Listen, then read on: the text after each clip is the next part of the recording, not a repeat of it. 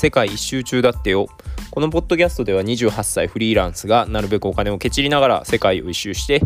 えー、まあその時の楽しかったこととか大変さみたいなものを話していけたらと思います。はい。えー、デリに戻ってきた日ですね。まあこの日はね正直、まあ風が治りかけた頃で、えー、それとまああのね一日、まあ、翌日には、えーカドえー、ネパールの首都カドマンズへのフライトだったんでもうこれはねしっかり休もうということで、えー、正直あんまり何もしていませんね。で本当に宿に着いたのがまあ8時半とか9時ぐらいだったかな。でそこからまあ案の定、えー、チェックインできて、えー、部屋に通してもらったのでそうだな本当にずっと寝てましたね。で、まあ、ちょっと億劫だったんですけどもさすがにね、えー、4日間ぐらい風呂入ってなくてでしかも、えー、まあ、4日間のうち1日目はもう何キロ歩いたかな？3時間ぐらい歩いてて、まあ、汗もかいていた日でしかもその翌日はもう思いっきり風邪ひいて寒気して汗だらだらだったっていうんで、ね、もうちょっと体がベタベタで気持ち悪いわということで、えー、シャワー浴びたんですけど。さすがに気持ちよかったですね。でもシャワー浴びた後は本当に半まあもう半日ぐらい寝てたのかな？まあ、夜になって、まあ、ちょっとお腹減ったし最近なんかこう飯という飯を食ってなかったなと。あまあ電車では結構食ったか。2食分ぐらい思いっきり食ったんでまあ全然最近ではなかったんですけどまあご飯食べに行こうと思って外行ったんですよね。でそれでまあちらっと入ったところにエッグヌードルってあっておエッグヌードルあんのかなと、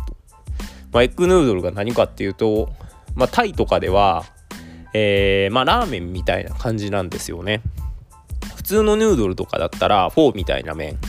が出てくるんですけど、えー、まあ、エッグヌードルって言ったら麺がやっぱちょっと黄色くて、まあ、ラーメンみたいな味のが出てくるんでまあワンチャンそれが出てこないかなと思いつつまあどうせ出てこんだろうなと思ったら案の定ね、えー、カレー風味のめちゃくちゃ辛いで卵がなんかこう思いっきり入った、えー、焼きそばみたいなのが出てきましたね。でねめっちゃ辛い上に量もすっごい多かったんですよね。まあただねあんまり残したくないということで全部食べたんですけど、まあ、食った後には結構ダメージが残りましたね。で、まあちょっとね、口がめちゃくちゃ辛いなということで、外出たらちょうどね、えー、果物屋さんみたいなのが前にあったんで、あ、これいいやと思って、で、何買おうかなと思って、まあ最初バナナぐらいでいいかなと思ったんですけど、ブドウが見えて、あ、ブドウにしようと思って、ブドウ買ったんですよ。ただなんか量り売りみたいなんですごいいっぱい入れてくれたんですよね。でそんなにいらへんみたいなこと言ったんですけどなんかもうそのままガボって入れられてふんみたいな感じで渡されたんででまあ50ルピー75円でまあこんだけの量で75円ならいいやと思って持って帰って。で宿のね受付に行くと3人ぐらいたむろしてたんでこれ取っていいよって言ったんですよ。でね、えー、まあ僕の中でのね、インド人像ならね、えー、みんなガバって取ってって、最終的にあれ俺食う分あんまなくねみたいになるのかなと思ったら、意外にみんな遠慮してね、ああ、大丈夫大丈夫みたいな。で、2回ぐらい食べていいよって言うと、あそうみたいな感じで、まあ、取っていったんですけど、まあその量も、まあまあ取っていくなとは思ったんですけど、まあ思ったほどがっぽり取られず、まあ僕の量も結構ありましたね。なんかこう、意外に遠慮するんだなっていうまあねさすがにね、えー、まあそこの地域、まあ、ホテルが何軒かあってまあ何て言うんだろうなえーまあ、観光客は、まあ、そこそこいるみたいな感じなんですけど多分アジア人はねすごい珍しいんで、まあ、急にアジア人がどこどこ来てブドウ食っていいよなんて言われてちょっとね、えー、警戒していたのかもしれないんですけど、まあ、もしかしたら遠慮したのかなと思うんでそこはちょっと面白かったところですね。まあでも その日はまあそのまま寝てで翌日ね、えー、タクシー捕まえて、えー、カドマンズネパールに行ったんですね。で、まあ、一応ね、えー、宿がまあなんて言うんだろうなえー、9時に、まあ行かないといけないなという計算をしていたんですよ。ただ僕そのその日が仕事のミーティングで7時から8時半までミーティングがあったんですよね。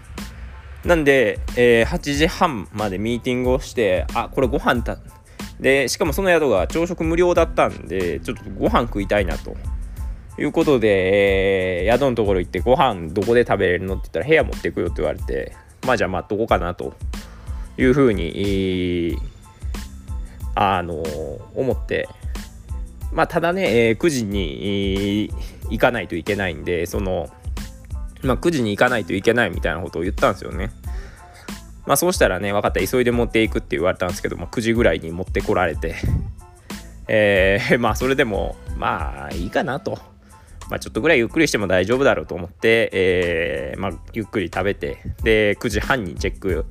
アウトしましたねでタクシー乗ったんですけどねそのタクシーのおっさんがね1分おきぐらいにね、えー、電話を来たりかけたりしてたんですよ。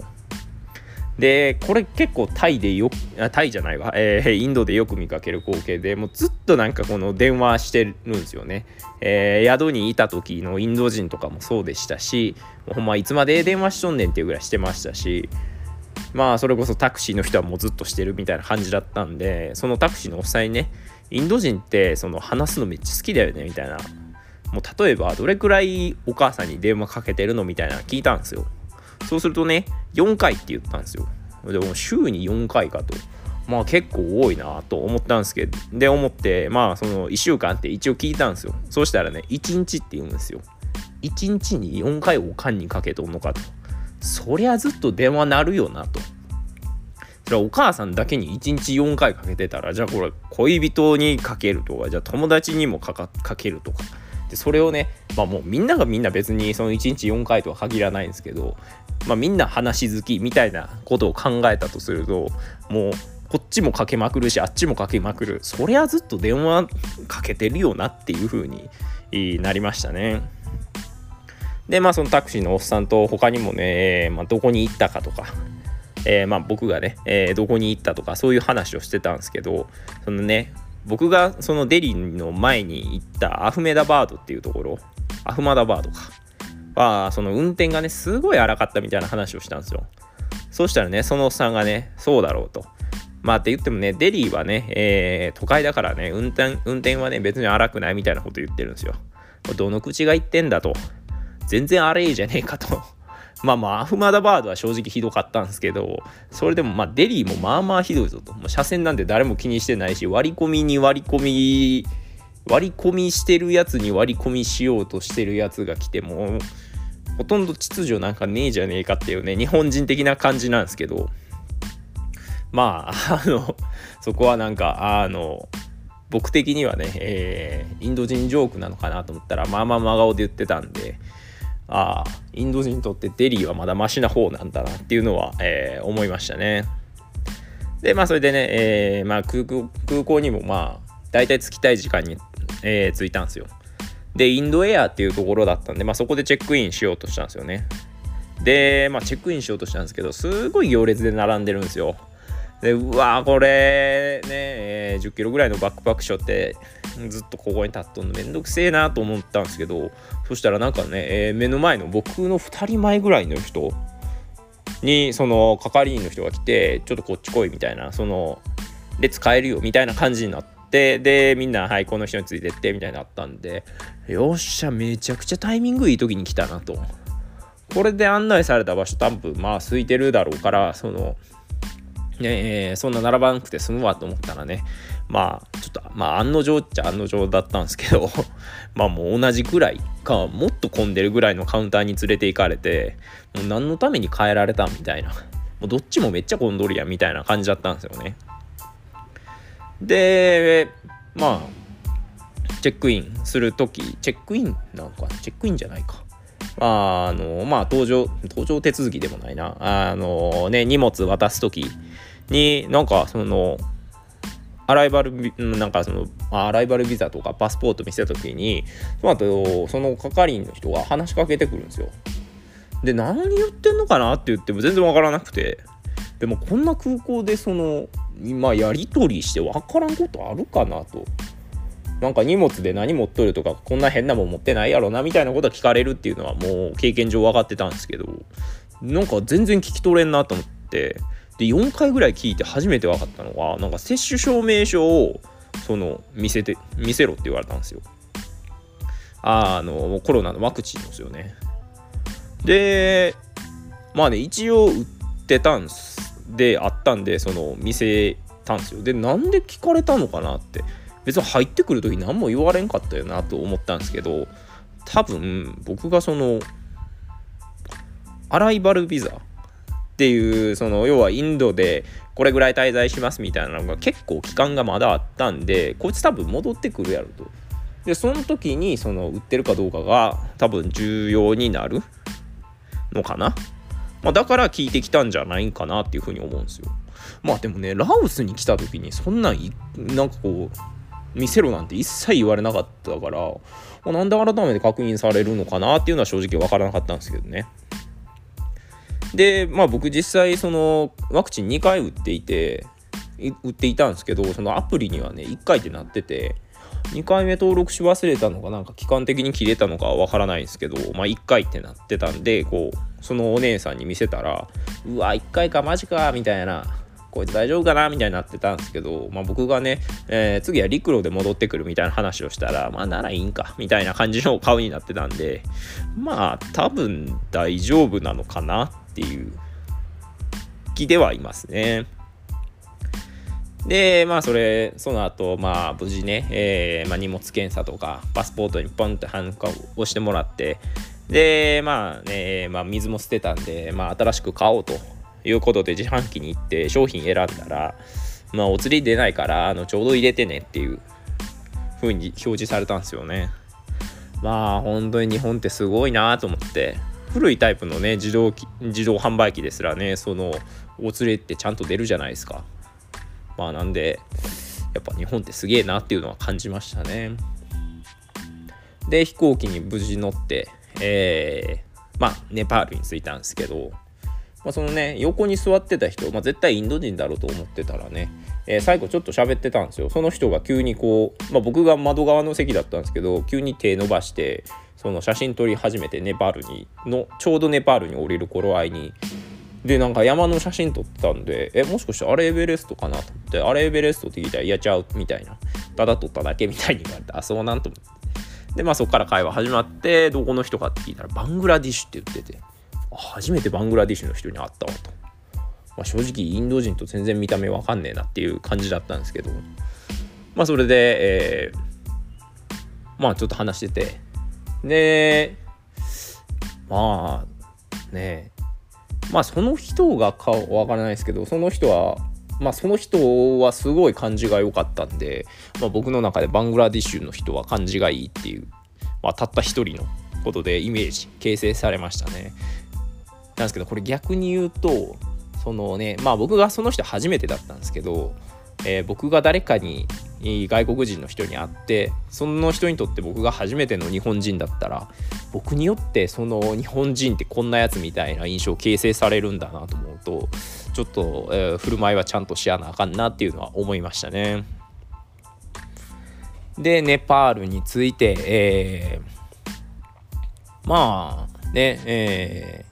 まずそのまあアライバルビザが必要っていうのは知ってたんでまあインドルピーも持ってるし大丈夫だろうと思って手続きしてたんですよ。でまあその手続きもね空港でできてあでも空港ちょっと焦ったのが最初入る時に接種証明書見せろって言われてうわやばと思って。これ1回って言ってインドのあのチェックインの時にめちゃくちゃ嫌な顔されてこれ1回もしかしたら変えてって言われたりすんのかなと思って、まあ、一応見せたんですよ。そしたらいいよって言われていいんかいと思ってまあ、1回でも打てばどうやら OK らしかったのでかまあ僕の予想では多分その証明書見せて多分回数とかまでは見てなかった証明書を見せたことによってあ、まあ、こいつは大丈夫みたいな判断されたのかなっていうふうには思いますね。まあでもそこで無事に通って、えー、なんか機械でアライバルビザの登録をしてでお金払ってで入れてでまあ入れた後はね、えー、恒例の街の中心部まで行くバスを探すみたいな感じでツーリストカウンターに行ったんですけどそうしたらねそこの対応がすごい良くてこれまた初めてのネパール人の人にすごい感じがいいなっていう風に感じましたね。感じがいいなっていう風に感じたってなんかバカみたいな言い方ですね。まあでもそれで、えー、バス探そうと思ったら、えー、空港できた時にオーストラリア人の女の子に話しかけられてでなんか私ここに行くんやけど一緒にタクシーで行かんみたいに言われてまああのまあそうだなと思ってまあねバスとかでのバスだと2回乗り継いでいくみたいな感じででしかもその乗り継いだ先からまあ20分30分ぐらい歩かないといけないぐらいだったんで、まあ、バスの方が格安だろうけどまあ仕方ないかと思って。まあじゃあ OK って言って一緒に行ったんですよ。でね、えー、その子がね、えー、なんか僕がちらっと見た印象ではなんかふわーんとしてる人だったんでなんかこう旅行を始めたばっかの人なんかなって勝手に僕は、えー、心の中でマウントを取ってたんですよ。でもタクシーの中で話してたらねインドに3ヶ月おるって言ってねもうその瞬間に僕の中でね、えー、旅行の人格付けみたいなのが変わりましたね。なんかね勝手になんか何カ国か旅行してるとなんか旅行先めっちゃ旅行してるやつイコールつわものみたいなね、えー、変なランキングをつけ始めるっていうのを僕やってたんで、ね、めっちゃ感じ悪いですよね。まあもうその人はね急に僕の中であこいつはめちゃくちゃつわものだなっていう風に認識しましたね。もう逆にもうインドに3ヶ月いて全てを受容できるようになってるからそういうね、えー、ある意味、えー、緩い雰囲気になってるのかなっていう風に勝手に思いましたね。でまあカドマンズの中心に来て、えー、来たんですけどまあねまあここは本当になんだろうな人まあここはここで不思議なところですね。うん、まずそのいる人は7割ぐらいインド人みたいな顔してるんですよ。も3割は確かにアジア系の顔だなと。やっぱ中国に接しているからそこら辺の民族的なのかそれともも民族的なものなのかもしれないですけど僕がこのインドでネパール人って聞かれた理由もちょっとわかるなと。まあ、ネパール人からしたら僕は多分全然また違う国のやつって感じはするんでしょうけどまあ本当にあ完全に、えー、現地人っぽい服装だけど顔は思いっきり、えー、東アジアの人だなっていう感じる人はいっぱいいましたね。であとそのインドとすごい違うのが道が綺麗ですね。まあゴミとかも全然落ちてるんですけどインドのゴミの落ち方って半端ないんですよね。あと大体のところって結構まあ牛が普通にいたりするんででっかいうんことかいっぱい落ちてるんですけどまあうんこが落ちていないですね。まあ犬とかは何匹か見かけるぐらいなんですけどまあ、そこがまず不思議だったっていうのと今僕がいるタミル地区っていうのが結構観光的に有名なのかな。古い建物が残ってるっていうんですけど本当に建物がぎっしり詰まっててで、まあ、土地が狭いからなのかすごい上に行ってるんですよね。だからどこを歩いててもちょっと迷路を歩い迷路というかそういう感じがしましたね。でまあまあそういう風にまあ、荷物を下ろして、まあ、荷物宿に置いて、えー、まあ、歩き回っていてで夜はね、えー、この旅行初めてか初めて、えー、初めてかな日本食を食べに行きましたね。まあ、その理由はねちょっと次回説明しようと思うんですけどまあ一応ネパールのカドマンズについて無事やってますっていうところですね。はい、今回は以上です。さよなら。